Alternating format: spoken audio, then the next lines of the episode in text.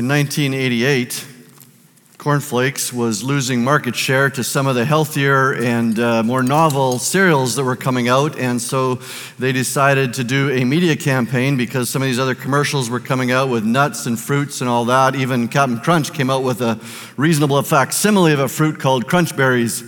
You might remember that. Anyway, the marketing campaign, the commercial was simple a bowl of Kellogg's cornflakes and a skeptic who believed that cornflakes were, was a cereal for uninformed people with no lives and nothing better to eat. And then, of course, the skeptic would taste the cereal.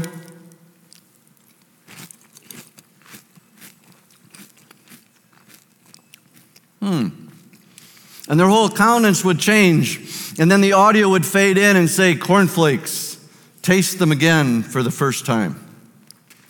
It was actually a brilliant commercial. Some of you have never tasted cornflakes, you probably should.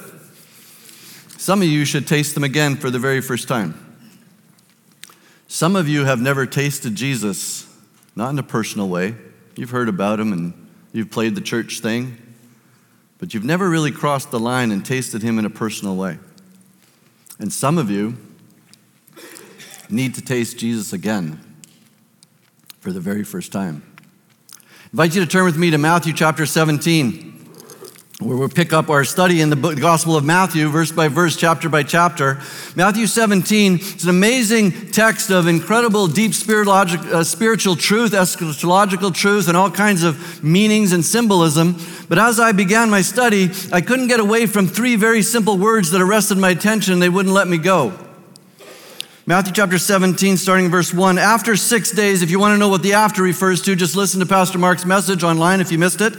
After six days, Jesus took with him Peter and James and John, his brother, and he led them up to a very high mountain to be by themselves. And he was transfigured or transformed before their eyes, and his face shone like the sun, and his clothes became white as light. And behold, there appeared to them Moses and Elijah talking with him. And the three words that arrested my attention were actually three names Peter, James, and John. And I couldn't help but think, why did Jesus take Peter, James, and John? Why did he take these fishermen, these societal bottom feeders, up the hill to meet these incredibly important people? I mean, just, just last week, Jesus had to call Peter out in front of everybody and, and call him Satan and say, Get behind me, Satan, you're being a hindrance to me. You have let Satan get a foothold in your heart, and Satan is using you, Peter, to set a trap for me, to stop me from my mission. It's the same kind of trap that Pastor Mark sets for his daughter when he plays Clue with her. As I was listening to that story, I was actually grateful for that story. I'm thinking, you know, Pastor Mark, as long as you keep doing things like that, Freedom Session will always be needed at Village Church. On a good day, Peter, I mean, what a guy. On a good day, he, he acted first and thought later. On a normal day, he just acted first. He was a grandstander. He was the kind of guy, he actually told Jesus, listen, down the road, if all these other moronic disciples, even if they betray you, I will never betray you. I'll go to death. And then he betrayed him three times. He was a maverick. He was a take the hill kind of a guy, but his maverick, it was laced with pride. It was laced with uh, uh, presumption. It was laced with ambition, and it was laced with impatience. James and John were no better either. Jesus might have only wanted to take one of them up the hill, but they came as a pair, kind of like the Sedin twins. You're stuck with them for life. And, and they, they fed, as a pair, they were dangerous. They actually fed off each other's passion and zeal to, to build the kingdom that they left their careers to establish. They actually bragged one day. They said, Jesus, we shut down another disciple who wasn't really one of us because he was casting out demons in your name, but he wasn't one of us. I mean, imagine taking someone, leading them to, to wholeness and freedom without taking them through freedom session or village counseling. Unthinkable. Another time, uh, Jesus sent them ahead to prepare uh, and to, to area some skeptics prepare for the coming of Jesus, and they weren't ready to receive Jesus. And John and James said, uh, "Jesus, you want us to call down hellfire and brimstone and take them out?" And, and Jesus had to reprimand them and say, "No, you guys kind of got it wrong. We came to save those people. You want us to take? You want me to take them out? Those are the people that I've come for." And why would he take these three? Well, why not Nathaniel, the thinker? At least he would have appreciated all the Old Testament symbolism of Moses and Elijah. These were big time celebrities. Or, or take Thomas, the doubter. Wipe out his doubts once and for all, because Thomas, like some of you, won't believe anything unless you experience it first. You know who I would have taken? I would have taken Judas. Keep your friends close, your enemies closer. If Jesus would have taken Judas up the hill, spent some time one on one, face to face bonding, maybe Judas, Judas would have thought twice about betraying him. You know, the real reason why I wonder why did Jesus take these three guys up the hill? Is I wonder, would he have picked me? Would he have picked you? I hope so. You know why I think Jesus picked Peter, James, and John? Because they had a character quality that God finds irresistible. It's that same character quality that burns within the hearts of some of you 20 and 30 somethings, and some of those of you who were 20 and 30 something. The character quality is zeal. Zeal is an insatiable discontent with the status quo mixed with youthful energy and devotion to an ideal. These men wanted to make a difference. They wanted their lives to count. And some of you want to make a difference in this life and you don't want to settle. And Jesus is incredibly attracted to that. And it's true that a lot of the zeal of Peter, James, and John were actually geared towards selfish ambition. You know what we do with people with zeal? We try to tame them, we try to emasculate them, we try to turn them into nice guys. You know what? I love dealing with men, working with men. You know, men are not going to lay down their life to become a nice guy. Jesus didn't cr- try to create a bunch of 12 guys who are going to be nice guys. He wanted to take that zeal and he wants to take your zeal and he wants to refocus it into something, into a mission that is worth worth dying for, worth living for, that is going to actually assault the course of hell and establish God's kingdom in our, on earth. That's what Jesus wants to deal with some of your zeal, and we try to tame it, but God doesn't want to because Jesus knows that, or he, he understood zeal for his house consumes me. The local church is still the hope of the world. I've been attending Village, my wife and I have been attending Village for three years. You know why we're at Village? It's not because I needed a job. I actually had a job. We attended Village long before I got a job. It's not because of the coffee. It's not even because of Pastor Mark's amazing sermons or the amazing worship that we get to experience every week. Those are bonus. I'm here because of the mission. As best as I can understand it, God has uniquely called, appointed, and anointed Village Church to reach skeptical 20, 30 somethings and those who were raised and grew up in lifeless North American Christianity to lay down their lives to reorganize their priorities, to invite the lordship, the leadership of Jesus Christ into every area of our lives, into our values, into our priorities, into our money, into our sexuality, into our vacations, our vocations, and our celebrations, into every area of our lives. That's what God has called Village Church to do. And I get to be part of that. Listen, need, I want you to hear very carefully. We are looking for Peter, James, and John's. We are looking for Patricias and Julias and Jasmines. We are looking for those of you who want to make a difference. Listen very carefully here. Every generation, every generation has to raise up its own apostles, has to raise up its own prophets, has to raise up its own intercessors, has to raise up its own boots on the ground people who are, are sick and tired of political correctness, who are willing to go against the grain, who are willing to, uh, to understand that status quo is just an emasculated definition for the mess we're in. We are looking for people who want to lay down their lives. We are looking for meta givers. And what a meta giver is, it's actually the biblical definition of people who have spiritual gifts and giving. It's not just giving, we're all supposed to be giving. We're actually looking to raise up another generation and call some of you out to actually reorganize. If God's called you to make money, if God's, this isn't about money, but this is something that I've been thinking about for a while. If God's given you a gift to make big chunks of change, or if you want God to bless you, then why not give 50, 60% of that big chunk of change to the kingdom to buy buildings to establish our missions ministries? Honestly, I was thinking because some of my friends are 55, because I'm 50, 54. Some of them are retiring. And I'm thinking, what if some of these quality people would work another four years? And donate their entire salary to the kingdom. Why not? What about some of you young people? Would ask God, sorry, would ask God to put you uniquely into a legal position or a teaching position or a medical position where you could influence the kingdom of God, not financially, but in values and morals and pray authoritatively. One of the, one of the facilitators in one of our ministries here is a medical doctor. And I, and I asked him as a medical doctor, I said, How many people do you pray for healing? He says, Not many. I says, Why not? Treat them medically as best you can. You know the situation. How about if you would go back in your room and you would pray and ask God to supernaturally come down and heal? Can you imagine the impact that, that would have?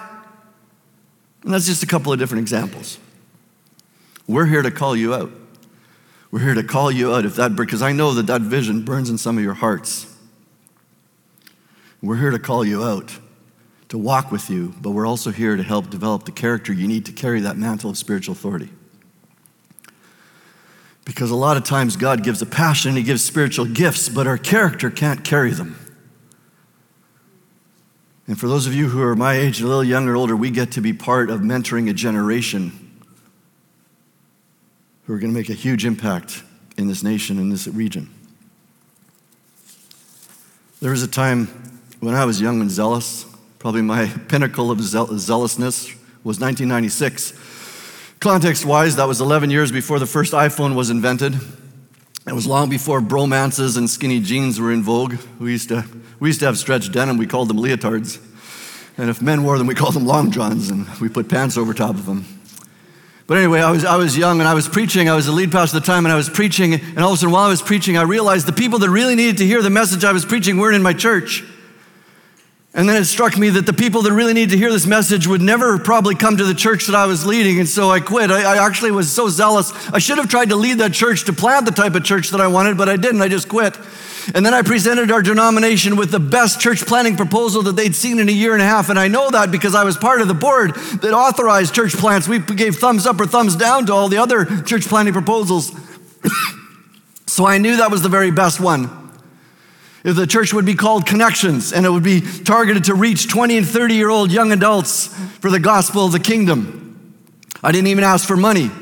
I was going to take it, of course. I thought they'd be so enamored by my proposal, they would offer money and I would humbly accept. But that's not how it went down.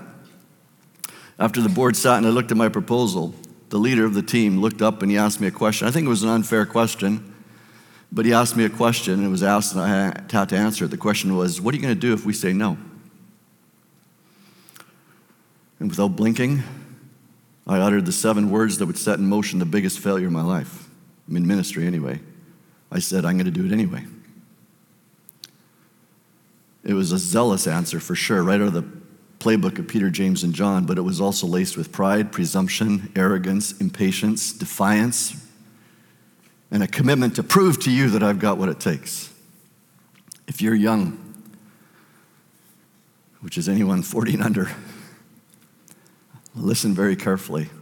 My inability or unwillingness to seek out godly mentors who would love me enough to affirm me, but also love me and care about me enough to speak into my life and show me my character defects, show me my flaws. Men or women who have gone before me and have some of the scars in ministry, in marriage, in parenting, in finances, in character. If I would have sought them out, I believe God could have done much more in my life. And I'm not beating myself up. I don't feel there's any condemnation to those in Christ Jesus. I feel no shame. But I was unwilling.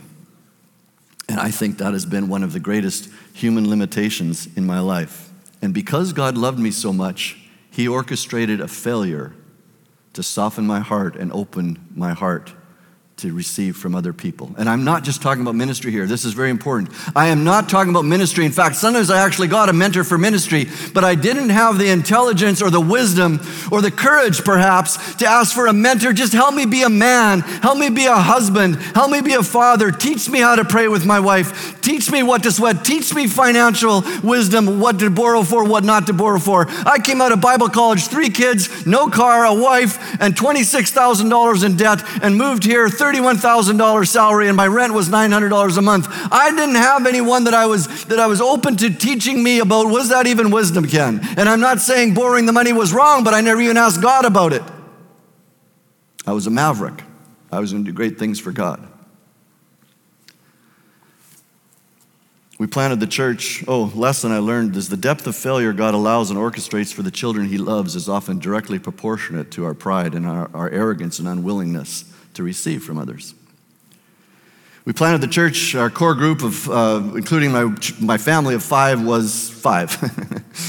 we did lead a number of people to Christ. In fact, we grew from five, we grew to 60 or 70, which is the size we should have been when we planted the church. But then God stopped talking to me. I did it my way. The way that seems right to man leads to death. That's when I also learned experientially Isaiah 42, verse 8, that God said, I will not be mocked. I will not give my glory to another. We closed the church in 1999. And I tell you that story for a very important reason. If you're an idealist, if you're the kind of person that shoots for the stars, aims for the fences, that believes that if better is possible, then good is not good enough, we want you to know that we're looking for people like you. We're calling you out. We want to work with you, but we are asking you honestly to be humble and to be teachable, to ask some of us to speak into your lives, to speak into your marriages, to speak into your debt, because Satan wants to take you out. And some of your character, even my, my character, or uh, no matter what your age are, we got to develop our character. And that's what God needs. We think spiritual maturity is information or spiritual gifts. That's not spiritual maturity. Spiritual maturity has to do with our character. And right now, there are people in this church, in five years, your marriage is going to be over because you've taken things for granted. You've, you've poured your time into work or your hobbies or, or even ministry and not nurtured, and you haven't developed the you haven't developed the skills to work through the conflicts that you've got. There are families going to be torn apart because of financial debt. There's families going to be torn apart because of pornography addiction gets exposed. You think you're getting away with it, you're not. Satan is just patient, and Satan, from my experience, waits until he can do the ultimate damage, and that's when he exposes you. And God is giving some of you time to come forward and deal with these things. That's why we've got a counseling ministry. Very few churches these days will hire uh, uh, someone with their doctorate in psychology to build a counseling ministry. We just refer them out. We believe in that. We want to walk with you. That's why we've got the financial mentoring course, and we're going to roll that out with some training. That's why we've got freedom session. That's why we've got community groups. We want to walk with you. Really. So that your character can handle the calling and purpose that God has for your life. There's a flip side to this, to those of us who are a little bit older. If our younger people take us up on this, can we count on you to be healthy enough to be able to speak into their lives? Or how long are some of us going to keep looking for a mentor rather than being a mentee? And again, no condemnation. But some of you need to get back in the game. You know my personal beliefs? I don't believe retirement's a biblical plan at all. No, no, in fact, it's only a 100 year old North American plan. You'll never hear of me retiring. I'm not going to work at the same rate, and I'll probably stop getting a salary at some point in my life. You know what I think God wants to do those who retire? Mentor. And don't just wait for the church to have 10 people, young people who want to sit down at your feet and get all this wisdom. How about actually putting yourself in a position, relationships, leveraging your, your house, leveraging your boat, your cabin, or your wisdom, etc., and actually positioning yourself in relationships with people, walking with them so that they might actually want to ask your wisdom. That's what I believe God's calling us to do. We need, we need some, uh, some people who've been in business, godly businessmen, to mentor some of our young businessmen coming up, teaching them how to balance a day off, how to balance the ethics, how to also keep your family intact. Teach them from what we've learned and done right and what we've done wrong. Teach them how to work out things in their marriages. You know, whatever it is, uh, carpentry, bricklayers, it doesn't matter. Teach these people how, walk with them. You know, some of us think we're spiritually mature and we're just spiritually old or fat. You know, you can tell a person that is kind of spiritually fat because of the one that asks, Lord, or Pastor, not Lord, Pastor, give me meat. I want to be fed. Now I got adult children. If my boys came to me and said, Dad, give me meat. I want to be fed, I'd say, Get out, get your own meat. You're an adult. You make more than I do.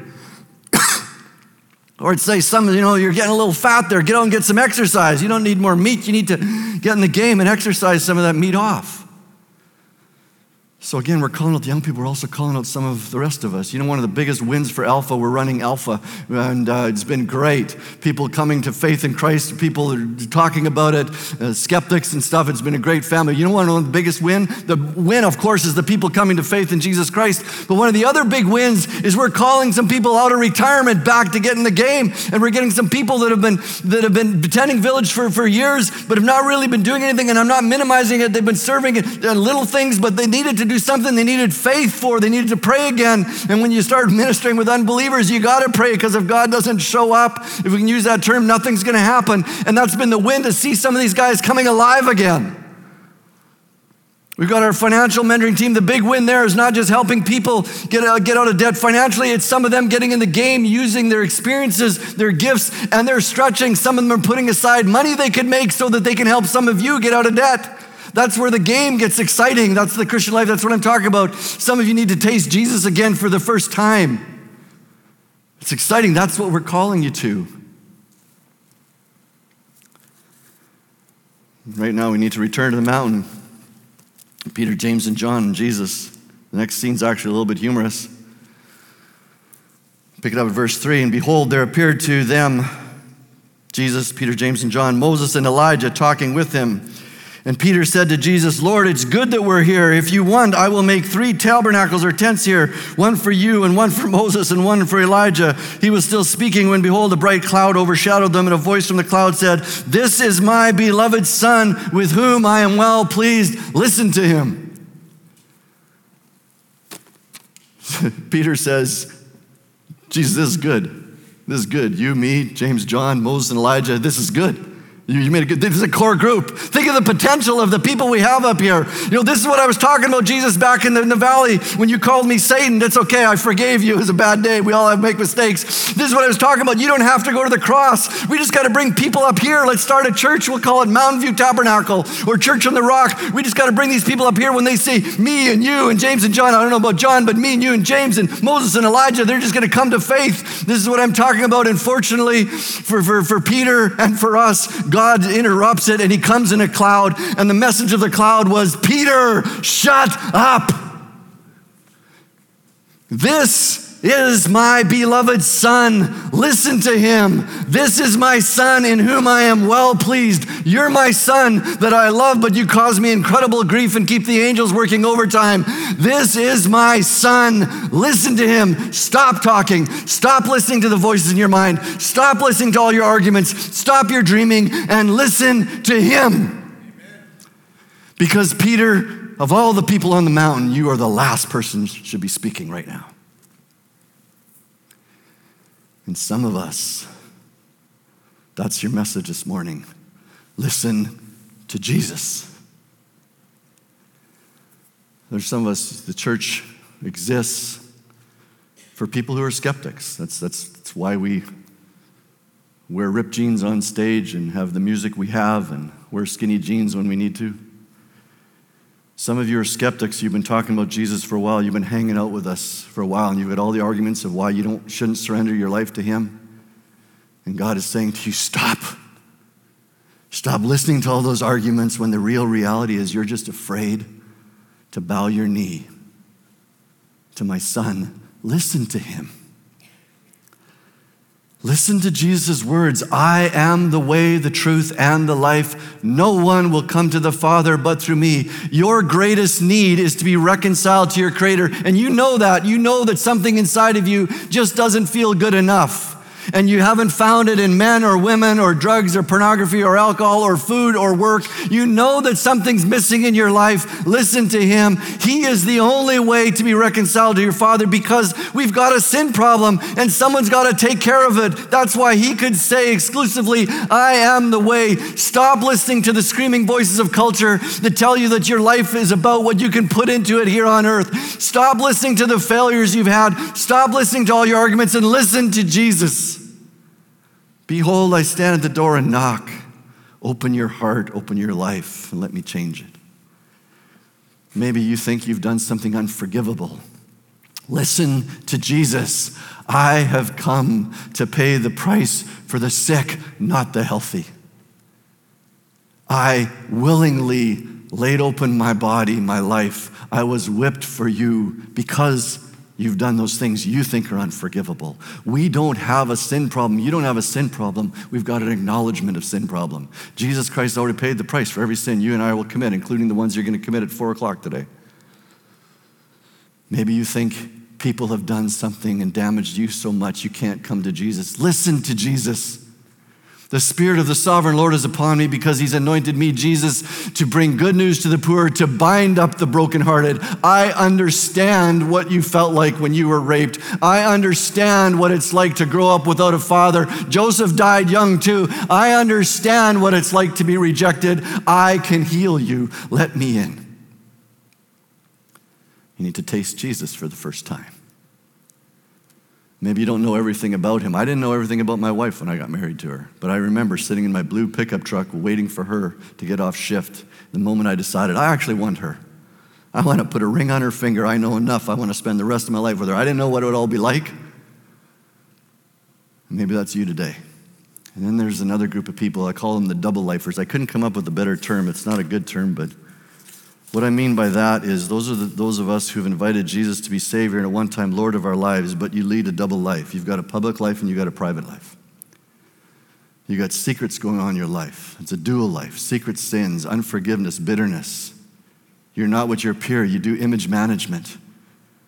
You got infidelity, or you got fantasy, or you got anger, hidden bank accounts. I don't know what it is. You know who you are you think you can get away with it. You're, you're like the person at the circus spinning all the tops and you think you can pull it off. I remember a, a preacher, a famous preacher, once fell or he sinned his way out of ministry. And he was interviewed and they asked him, When did you stop loving Jesus? And he says, I never stopped loving Jesus. I stopped fearing Jesus. You know, one of Peter's biggest problems was he began to take Jesus for granted. He forgot that Jesus was God. He's so familiar. Jesus was so familiar. He had him all the time. In fact, Peter was more enamored by Moses and Elijah showing up, the supernatural. And some of us are, are waiting for some supernatural thing without realizing that, that we've accepted Jesus. God God lives inside me. God has to watch what I watch. God has to touch what I touch. God has to listen to what I listen to. God Almighty is here. We think we can get away. Did you really think that? Sometimes I, I talk to, to people, men and women, more men I talk to that are, they've got a dual life, and I, and I ask them the question what lies are you telling yourself to make that behavior okay? And if I push them long enough, a lot of lies, a lot of times they'll, they'll end up coming with a lie. I don't think anyone's going to know. No one has to know. I, I think no one will get hurt. And I think, really? Jesus is God. Listen to him. He said, There is nothing disclosed that will not be made known, nothing that's done in secret that will not be one day blown out and portrayed in the heavens. Do you really think that if Jesus wanted to, he couldn't expose that? It's his mercy giving you opportunity to deal with that. Maybe you've given up. Maybe you think the problems are too big in your life, your marriage too far gone, your family too broken, mistakes are made. Listen, in another 10 chapters, we'll get to it in 2019. In another 10 chapters, Jesus is going to go to the cross, and three days later, he is going to rise again. Listen, the Bible tells us that the same power that raised Christ from the dead is living in you. If you are a follower of Christ, that same power is living within you. Jesus rose from the dead. Therefore, everything can be different. There's no guarantees, I get that, but things can be different. That makes a huge difference in relationships. That makes a huge difference when I'm tempted to go work on my motorcycle and there's conflict in the kitchen. That gives me the courage. It can be different. I can go back into the kitchen, take my step of faith, and trust that God will soften bodies in my heart. That makes a huge difference when I pray for un- unsaved loved ones and believe this is God's will and, and I'm put my go drop on my knees and spend some time on my knees because Jesus rose from the dead. But some of us stop believing that. Everything can always be different.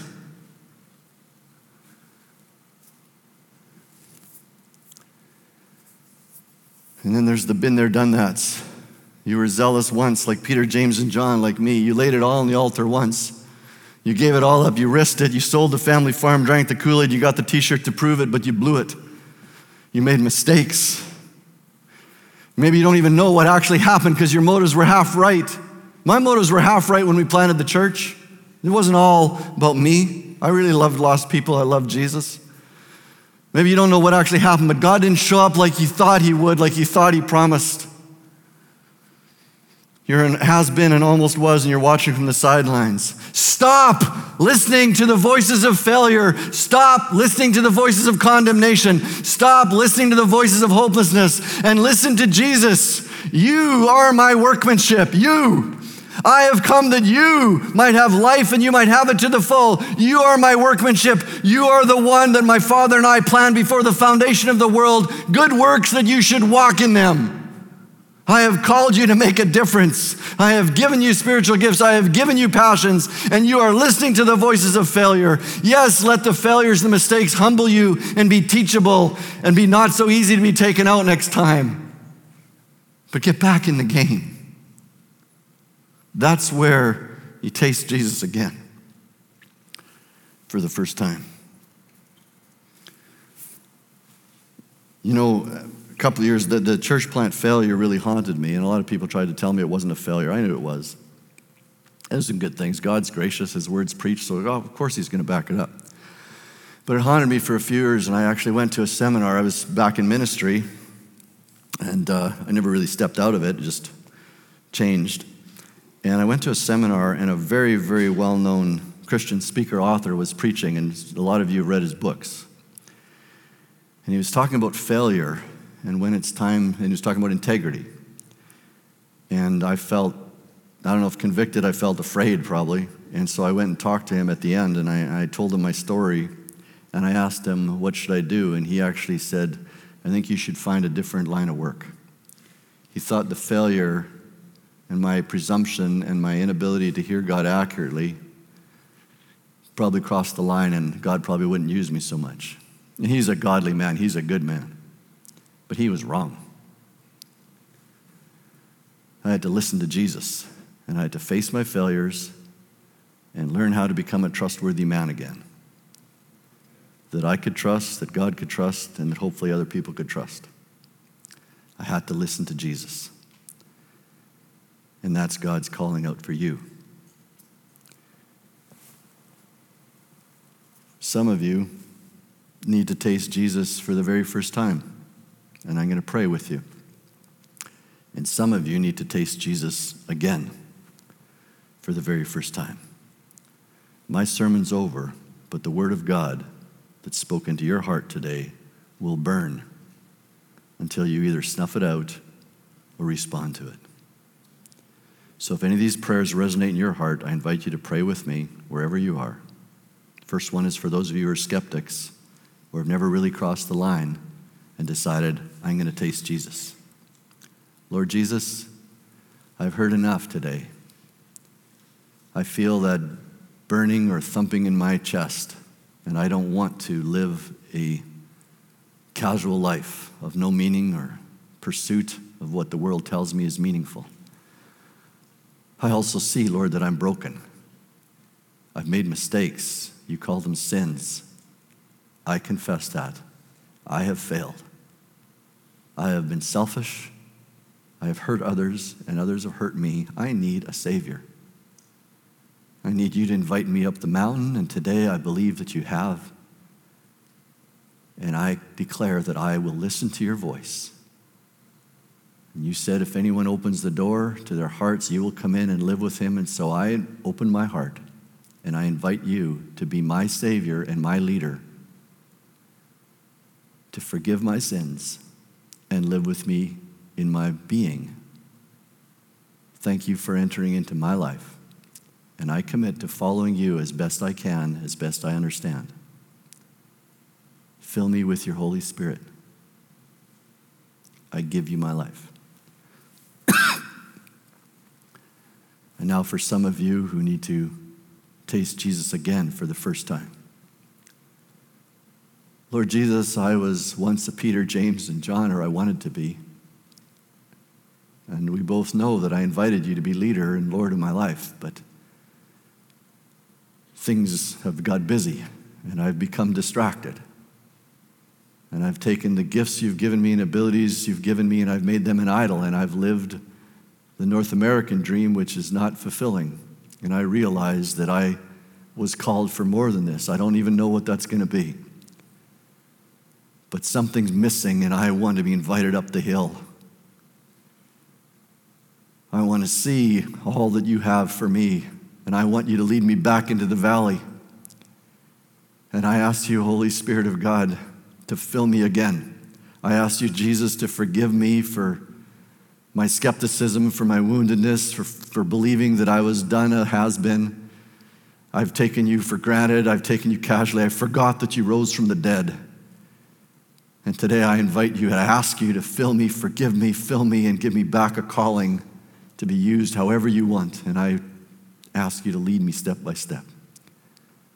Most of all, I thank you, Jesus, because you are inviting me up the hill.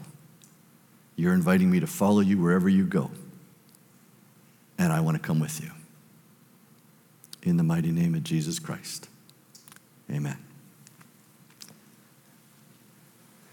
God bless you. Have a great, amazing weekend, and see you next week.